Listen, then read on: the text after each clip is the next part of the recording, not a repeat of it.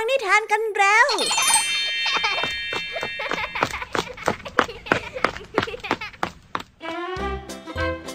สวัสดีค่ะน้องๆ ยินดีต้อนรับเข้าสู่ชั่วโมงนิทานกับรายการคิสอาวในวันนี้พี่ยามีและกองทัพนิทานหันษาพร้อมที่จะพาน้องๆ ไปตะลุยโลกแห่งจินตนาการที่เต็มไปด้วยความสนุกสนานและข้อคิดต่างๆ มากมายกันแล้วล่ะค่ะ เอาล่ะค่ะ เราไปตะลุยโลกนิทานกันเลย เริ่มที่เรื่องแรก ซึ่งเป็นเรื่องราวของเมืองหนึ่ง ที่ผู้คนหวาดกลัวสัตว์ประหลาดที่เล่าลือกันว่า มันนั้นมีรูปร่างหน้าตาที่น่าเกลียดน่ากลัว และยังชอบจับมนุษย์กินเป็นอาหาร นั่นจึงทำให้มันถูกตั้งค่าหัวไว้สูงมาก หากใครจัดการมันได้ก็จะได้รับรางวัลอย่างงาม เรื่องนี้เนี่ยจึงทำให้แซม เด็กชายผู้ที่มีหน้าที่ส่งขนมปัง อยากจะจัดการกับเจ้าสัตว์ร้ายตัวนี้ เพื่อนำเงินรางวัลมาให้พ่อกับแม่ของเขาไปฟังพร้อมกันเลยดีกว่าค่ะ ในนิทานเรื่องแรกของพี่แยมมี่ที่มีชื่อเรื่องว่า เด็กชายแซมผู้ปราบอสูรร้าย นอกจากนี้แล้วพี่ยามียังมีนิทานอีกหนึ่งเรื่องนั่นก็คือเรื่องคุณยายฟาดไม่ยัง้ง ซึ่งเป็นเรื่องราวของตากับยายที่อาศัยอยู่ด้วยกัน มีกิจวัตรประจำวัน คือทั้งคู่นั้นจะตื่นแต่เช้า คุณตาก็จะไปผิงไฟส่วนคุณยายก็จะไปให้อาหารตัวไหมทำแบบนี้เรื่อยๆมาโดยตลอด แต่วันหนึ่งก็เกิดเหตุการณ์ไม่คาดฝัน เมื่อคุณยายเข้าใจผิดกับสิ่งที่เห็นตรงหน้า เอ๊ะ คุณยายไปเห็นอะไรเข้าล่ะคะนั่น น่าสงสัยจริง ๆ เลย เอาไว้ไปรับฟังพร้อมกันในนิทานเรื่องที่สองกันเลยนะคะ นิทานภาษาพาสนุกในวันนี้ค่ะ ลุงทองดีผ่านมาเห็นเจ้าแดงและเจ้าจ้อยกำลังแข่งขันกันเก็บขวดพลาสติกกันอย่างเอาเป็นเอาตาย ซึ่งสิ่งนี้เองก็ทำให้ลุงทองดี มีลางสังหรณ์ว่าจะเกิดเรื่องราวบางอย่างตามมาอย่างแน่นอน เอ๊ะคำว่าลางสังหรณ์จะมีความหมายว่าอย่างไรกันนะ มาไปรับฟังพร้อมกันในชนิทานภาษาพาสนุกกันนะคะ เป็นยังไงกันบ้าง หลังจากที่พี่ยามีได้เล่าเรื่องความสนุกกันไปบางส่วนแล้ว น้องๆพร้อมที่จะไปตะลุยโลกนิทานกับรายการคิสอากันแล้วหรือยังเอ่ยเอาละค่ะถ้าพร้อมกันแล้วเราไปรับฟังนิทานเรื่องแรกกันเลย กับนิทานที่มีชื่อเรื่องว่า เด็กชายแซม ผู้ปราบอสูรร้าย ไปรับฟังกันเลยค่ะ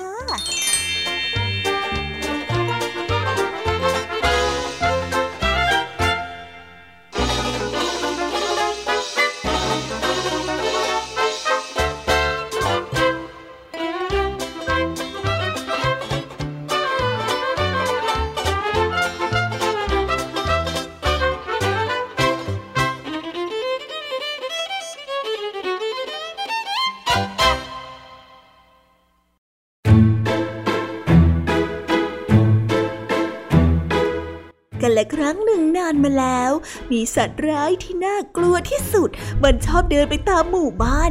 มันมีตาสีตา มีขาหอกขา และฟันหนึ่งพันซี่ตอนเช้ามันจะกินผู้ชายที่ออกมาทำงานในทุ่งนา ตอนบ่าย มันจะเข้าไปตามฟาร์มเพื่อกินแม่บ้านและเด็กซึ่งกำลังกินข้าวเที่ยง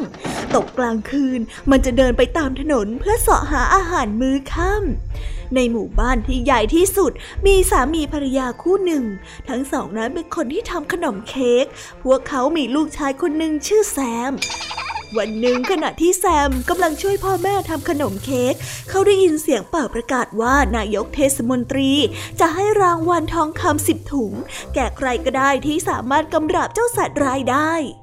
อ่ผมอยากได้ทองคำสิบถุงฮะ แซมได้พูดขึ้นด้วยน้ำเสียงที่น่าตื่นเต้น เหลวไหลหน้า เอาขนมใส่เตาก็เถอะ อย่ามัวคิดมากอยู่เลย พ่อได้บอกกับเด็กชาย บ่ายวันหนึ่งก็ได้มีข่าวออกมาอีกว่า พระราชาจะให้ทองคำหนึ่งร้อยถุง แก่ผู้ที่สามารถกำราบเจ้าสัตว์ร้ายได้อ๋อผมอยากได้ทองคำหนึ่งร้อยถุงแซมได้พูดขึ้น แต่พ่อนั้นกลับบอกเขาว่า ลูกเนี่ยยังเด็กเกินไปรู้ไหม ตอนนี้น่ะ รีบเอาขนมเค้กไปส่งที่ปราสาทก่อนที่จะมืดค่ำเธอ แซมได้วางถาดขนมบนศีรษะขณะที่เดิน เขาได้มัวแต่คิดถึงทองคำหนึ่งร้อยถุง จึงทำให้เขานั้นหลงทาง ตะวันก็กำลังจะลับขอบฟ้าแล้วตายละเจ้าสัตว์ร้ายจะมาอีกไหนไม่ช้า ฉันต้องรีบกลับบ้านแล้ว แซมได้หันหลังกลับ และได้รีบเดินไปโดยเร็วที่สุดเท่าที่จะทำได้ แต่ดูเหมือนว่าเขานั้นกำลังจะหลงทางโดยไม่รู้เลยว่าจะไปทางทิศไหน ได้ไม่ช้าความมืดก็ได้มาเยือน ท้องถนนได้ว่างเปล่า ทุกคนได้หลบเข้าไปในบ้าน ต่างปิดประตูและลงกรด้วยความหวาดกลัวเจ้าสัตว์ร้ายแซมได้วิ่งเข้าไปตามถนน ก็หาทางกลับบ้านไม่ได้ ทันใดนั้นเขาก็ได้ยินเสียงฟ้าร้อง และรู้ว่าสัตว์ร้ายนั้นกำลังจะเข้ามาในเมือง แซมได้วิ่งไปที่บ้านหลังที่ใกล้ที่สุด และเคาะประตู ช่วยด้วย ขอให้ผมเข้าไปหน่อยเถอะนะครับ ช่วยด้วยครับ สัตว์ร้ายกำลังมา ช่วยผมด้วยเปิดประตูให้ผมทีช่วยผมด้วย แซมได้ยินเสียงสัตว์ร้ายได้เข้ามาใกล้ ใกล้เข้ามา พื้นดินได้สั่นสะเทือน บานหน้าต่างกระทบกับวงกบ เจ้าของบ้านไม่เปิดประตูให้กับแซม เพราะกลัวสัตว์ร้ายจะเข้ามากินพวกเขา แซมได้วิ่งเข้าไปที่บ้านอื่นๆอีก แล้วก็ไม่มีใครเปิดประตูรับเขา แล้วแซมก็ได้ยินเสียงสัตว์ร้ายได้เข้ามาใกล้ มันมาแล้ว ช่วยด้วยครับ ใครก็ได้ช่วยผมทีเขาได้วิ่งหนีออกไปอย่างสุดชีวิต แต่ไม่ว่าเขาจะวิ่งเร็วเพียงใด ก็ยังได้ยินเสียงของสัตว์ร้ายใกล้เข้ามา เขาได้เลี้ยวหลังไปมอง มันอยู่สุดถนนตรงนั้นนั่นเองด้วยความตกใจเขาได้ทิ้งถาดขนมและซ่อนตัวอยู่ที่ใต้บันได เจ้าสัตว์ร้ายได้เข้ามาอยู่ใกล้กับเขาแค่เอื้อมมือ มันเอาเท้าของมันหยิบขนมกิน จากนั้นก็ได้หันมาหาแซม แซมได้รวบรวมความกล้า และตะโกนอย่างสุดเสียงว่าอย่าอย่ากินฉันนะเจ้าสัตว์ร้าย เจ้าอยากได้เค้กอีกไหมเจ้าสัตว์ร้ายได้หยุดมองดูแซม และได้หันกลับมามองถาดที่ว่างเปล่า และได้พูดว่า ขนมปังของเจ้าอร่อยมาก ข้าชอบสีชมพูมากกว่าอันอื่นเลย แต่ไม่มีขนมอะไรเหลืออยู่แล้วนี่ สงสัยว่าข้าจะต้องกินเจ้าแล้วละมั้ง แล้วมันก็เดินมาตรงบันไดที่แซมนั้นซ่อนตัวอยู่ และลากตัวแซมออกมา ได้โปรด อย่ากินฉันเลย ฉันฉันจะทำเค้กที่แสนอร่อยให้กินนะ เพราะฉันน่ะเป็นลูกชายของเจ้าของร้านเค้กที่อร่อยที่สุดในเมืองแห่งนี้เลย แล้วเจ้าทำอันที่เป็นสีชมพูอีกได้ไหม ข้าอยากกินน่ะ เจ้าสัตว์ร้ายที่เอ่ยถาม ได้สิ ฉันน่ะทำเค้กสีชมพูให้ท่าน เท่าที่ท่านจะกินได้แล้วล่ะ ดีจริง ๆ เลย งั้นเราไปกันเถอะ หลังจากที่พูดจบมันก็ได้เอาแซมนั้นใส่กระเป๋า แล้วก็พาแซมไปยังบ้านของมัน เจ้าสัตว์ร้ายได้อาศัยอยู่ในถ้ำที่มืดทึบและเต็มไปด้วยกระดูกของคนที่มันกินเข้าไป บริเวณกำแพงหินที่มีรอยยาวๆมากมาย ซึ่งเป็นรอยที่มันลับฟันให้คม แซมได้รีบทำขนมในทันที เมื่อใดที่แซมขาดไข่ไก่ แป้งหรือว่าอะไรก็ตาม เจ้าสัตว์ร้ายก็จะรีบเข้ามาในเมือง เพื่อเอาสิ่งของต่างๆ โดยที่ไม่ต้องซื้อ แซมนั้นทำขนมหลากหลายชนิด แต่เจ้าสัตว์ร้ายกลับบอกแซมว่า ทำไมไม่เห็นเจ้าทำอันที่เป็นสีชมพูเลยเล่ารอเดี๋ยวสิ แล้วเขาก็ได้โรยหน้าขนมทุกชนิดด้วยน้ำตาลสีชมพูฮ่าเห็นไหมขนมสีชมพูขนมทุกอันเนี่ยเป็นสีชมพูแล้ว เยี่ยมมาก ข้าชอบจริงๆ เจ้าสัตว์รายได้กินขนมเค้กเข้าไปมากมาย มันชอบกินเค้กมากจนในที่สุดก็ได้เลิกกินคน มันอยู่แต่ในถ้ำกินเค้กทุกวันจนตัวของมันนั้นอ้วนขึ้น อ้วนขึ้น วันเวลาผ่านไปหนึ่งปีจนกระทั่งเช้าวันหนึ่ง เจ้าสัตว์ร้ายที่นอนกลิ้งไปกลิ้งมา และร้องคลางหางของมันได้ฟาดผืนถ้ำเสียงดังโอ้ยน้ำตาลสีชมพูนั่นเองที่ทำให้เจ้าปวดฟันน่ะแซมได้บอก เจ้าสัตว์ร้ายได้ปวดฟันมากขึ้นทุกวัน เนื่องจากมันบีบฟันถึงหนึ่งพันซี่ทำให้มันนั้นทุกทรมานยิ่งกว่าคนทั่วไป มันได้ร้องครวญคางและดิ้นทุรนทุราย จนแซมนั้นได้รู้สึกสงสาร จนในที่สุดมันได้พูดกับแซมว่า โอ้ยแซม ได้โปรดเธอโอ้ช่วยฉันหน่อย ฉันปวด โอ้ยโอ้ช่วยด้วยโอ้ได้สิตรงนั่งนิ่งๆนะ แล้วก็อ้าปาก หลังจากนั้นแซมก็ได้เอาครีมดึงฟันของมันออกมาทีละซี่ทีละซี่จนหมดปาก และแล้วมันก็กินคนไม่ได้อีกต่อไป แซมได้พาสัตว์ร้ายไปที่บ้าน เขาได้ไปเข้าเฝ้าพระราชา เพื่อขอรับรางวัลทองคำหนึ่งร้อยถุง จากนั้นแซมก็กลับไปช่วยพ่อแม่ทำขนมเค้กตามเดิม ส่วนเจ้าสัตว์ร้ายก็ได้ช่วยแซมนำขนมเค้กไปส่งที่ปราสาทและทุกคนในหมู่บ้าน ก็ลืมไปเลยว่าเคยหวาดกลัวเจ้าสัตว์ร้ายที่มีฟันหนึ่งพันซี่หม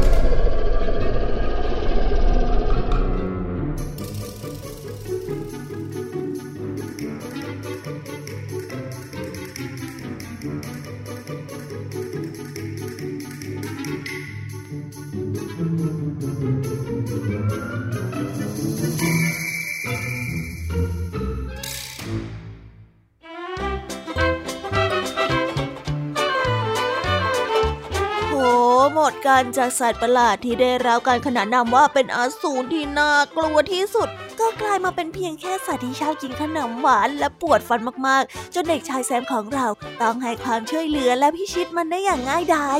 ทานเรื่องนี้เรียกได้ว่าแฟนตาซีสุดๆเลยล่ะค่ะ แถมยังเป็นนิทานที่เริ่มต้นได้อย่างน่ากลัว เพราะบรรยากาศของเรื่องเนี่ยมีแต่ความอันตราย แต่ไงตอนจบดันน่ารักขึ้นมาซะได้ แหม เรียกได้ว่าเป็นนิทานที่ทำให้พวกเราอมยิ้มกันไปตามๆกันเลยล่ะค่ะเอาล่ะ เราไปต่อกันในนิทานเรื่องที่สองกันต่อเลยกับเรื่องราวของคุณยาย ที่สังเกตเห็นอะไรที่ไม่ชอบมาพากล และได้ใช้ไม้เรียวกู้ใจ ฟาดใส่แบบไม่ยั้งมือ แต่พอมารู้ทีหลังว่าสิ่งที่ตัวเองลงมือฟาดไปนั้นเป็นอะไร ก็ชวนให้ฮากากันเลยทีเดียวไปติดตามรับฟังพร้อมกันได้ในนิทานที่มีชื่อเรื่องว่า คุณยายฟาดไม่ยั้งไปรับฟังกันเลยค่ะ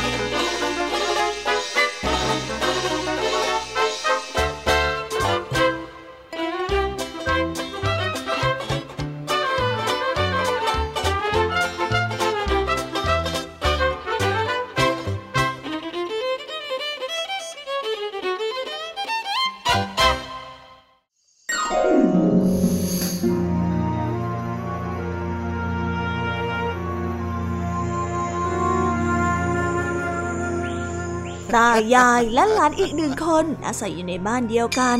ยายกับตันเลี้ยงไหมเอาไว้ หลานก็ชอบตัวไหม หลานได้ช่วยยายเลี้ยงไหม หลานได้เข้าไปเก็บใบหม่อนมาให้กับยายเพื่อเลี้ยงไหมทุกวัน ส่วนตานั้นก็ชอบลุกขึ้นแต่เช้ามืด เพื่อที่จะไปผิงไฟที่ลานหน้าบ้าน เมื่อเช้ามืดวันหนึ่ง ยายได้ตื่นขึ้นมาจากที่นอน ยายจะไปก่อกองไฟเพื่อหุงข้าว แล้วก็เอาใบหม่อนมาให้ตัวใหม่ได้กิน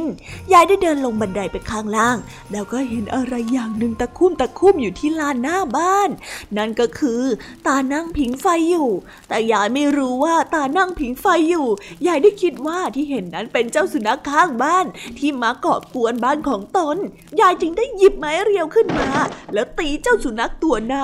ยายได้ยกไม้เรียวขึ้นกำลังจะตี ตาได้ตกใจเดี๋ยวรีบลุกขึ้น ยายจึงได้รู้ทันทีว่าเงาตะคุ่มตะคุ่มนั้นก็คือตานั่นเองไม่ใช่สุนัขโอ้ยแกมาอยู่ตรงนี้ทำไมเนี่ยฮะโอ้ยฉันตกใจหมดฉันคิดว่าหมาบ้านยายมีจะมาขโมยกับข้าวกินโอ้ยแกดินะทำฉันตกอกตกใจหมด ยายตกใจได้รีบพูดขอโทษตา แล้วก็หัวเราะฮึ ยังไงฉันก็ขอโทษนะตา ทีหลังก็หายสุ่มหายเสียงหน่อย เฮ้ย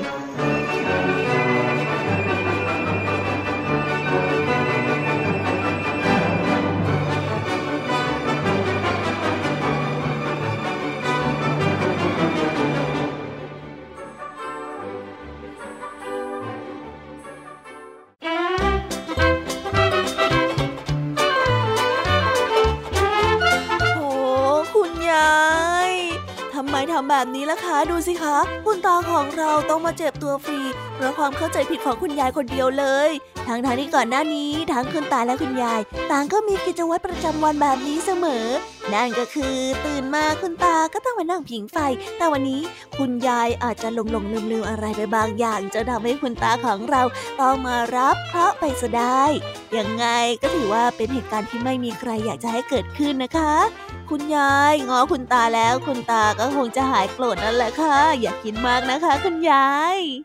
เอาละค่ะ เราไปต่อกันในช่วงถัดไปกับช่วงนิทานภาษาพาสนุกกันต่อเลย กับเรื่องราวของลุงทองดี และเจ้าเด็กป่วนที่กำลังแข่งขันกระทำอะไรบางอย่างโดยไม่คำนึงถึงผลที่จะตามมา นั่นจึงทำให้ลุงทองดีต้องห้ามปรามเอาไว้เพื่อไม่ให้เกิดปัญหาขึ้น ติดตามเรื่องราวความสนุกและความหมายของคำว่าลางสังหรณ์พร้อมกันในนิทานภาษาพาสนุกกันได้เลย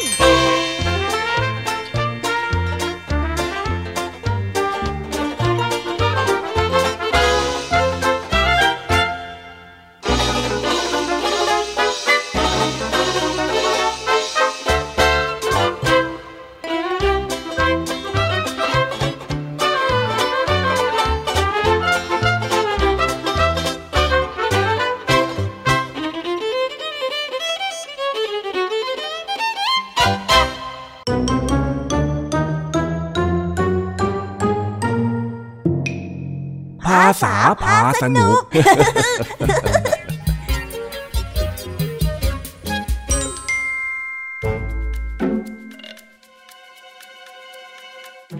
เจ้าจ้อยกับเจ้าแดง พยายามจะเก็บบรรจุภัณฑ์อย่างเช่นขวด หรือกล่องนม หลังจากที่เห็นรายการโทรทัศน์ประกาศเชิญชวน ให้คุณผู้ชมทางบ้าน ส่งฉลากสินค้าเพื่อชิงโชค และลุ้นรับรางวัลต่างๆ มากมายนั่นจึงทำให้ทั้งสอง แข่งขันกันเก็บจนลืมนึกถึงอะไรไปบางอย่าง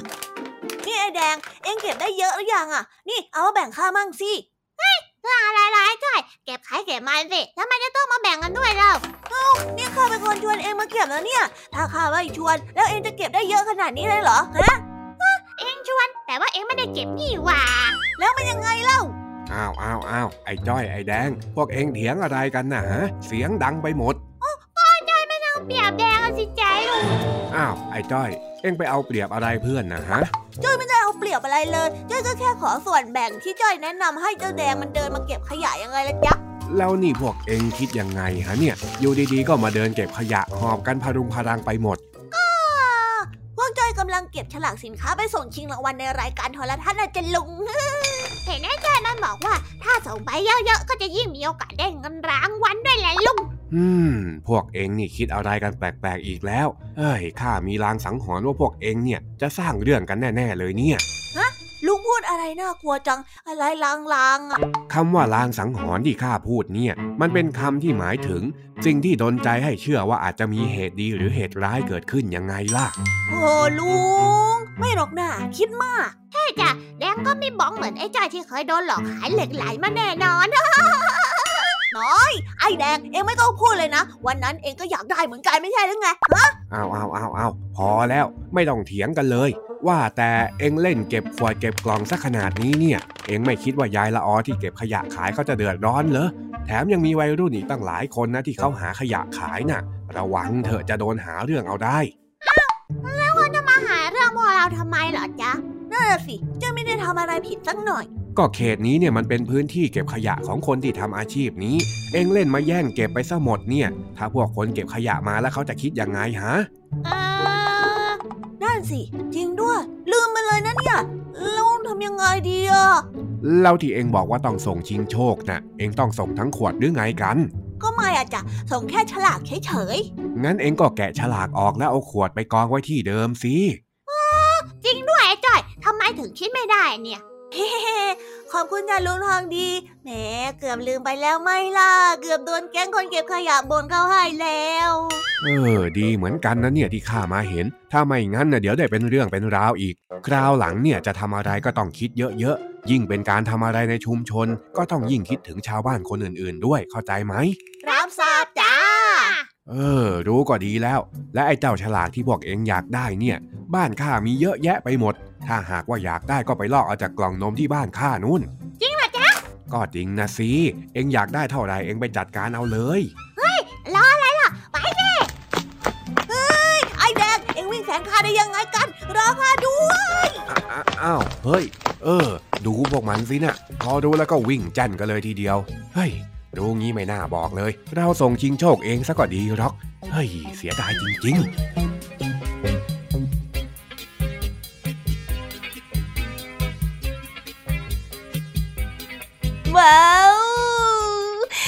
ไปแล้วนะคะ สนุกสนานกันไม่น้อยเลยทีเดียวสำหรับวันนี้เรื่องราวความสนุกก็ต้องจบลงไปแล้วละค่ะ พวกเราและรายการ Kids Hour ก็ต้องขอโบกมือ bye bye กันไปก่อน ใครที่มารับฟังไม่ทันสามารถไปรับฟังย้อนหลังได้ที่ Thai PBS Podcast นะคะ วันนี้จากกันไปด้วยเพลงเพราะๆในช่วงสุดท้ายของรายการ แล้วไว้เจอกันใหม่ในตอนถัดไปสำหรับวันนี้ สวัสดีค่ะ bye bye เป็นเด็กดีของคุณพ่อคุณแม่นะคะ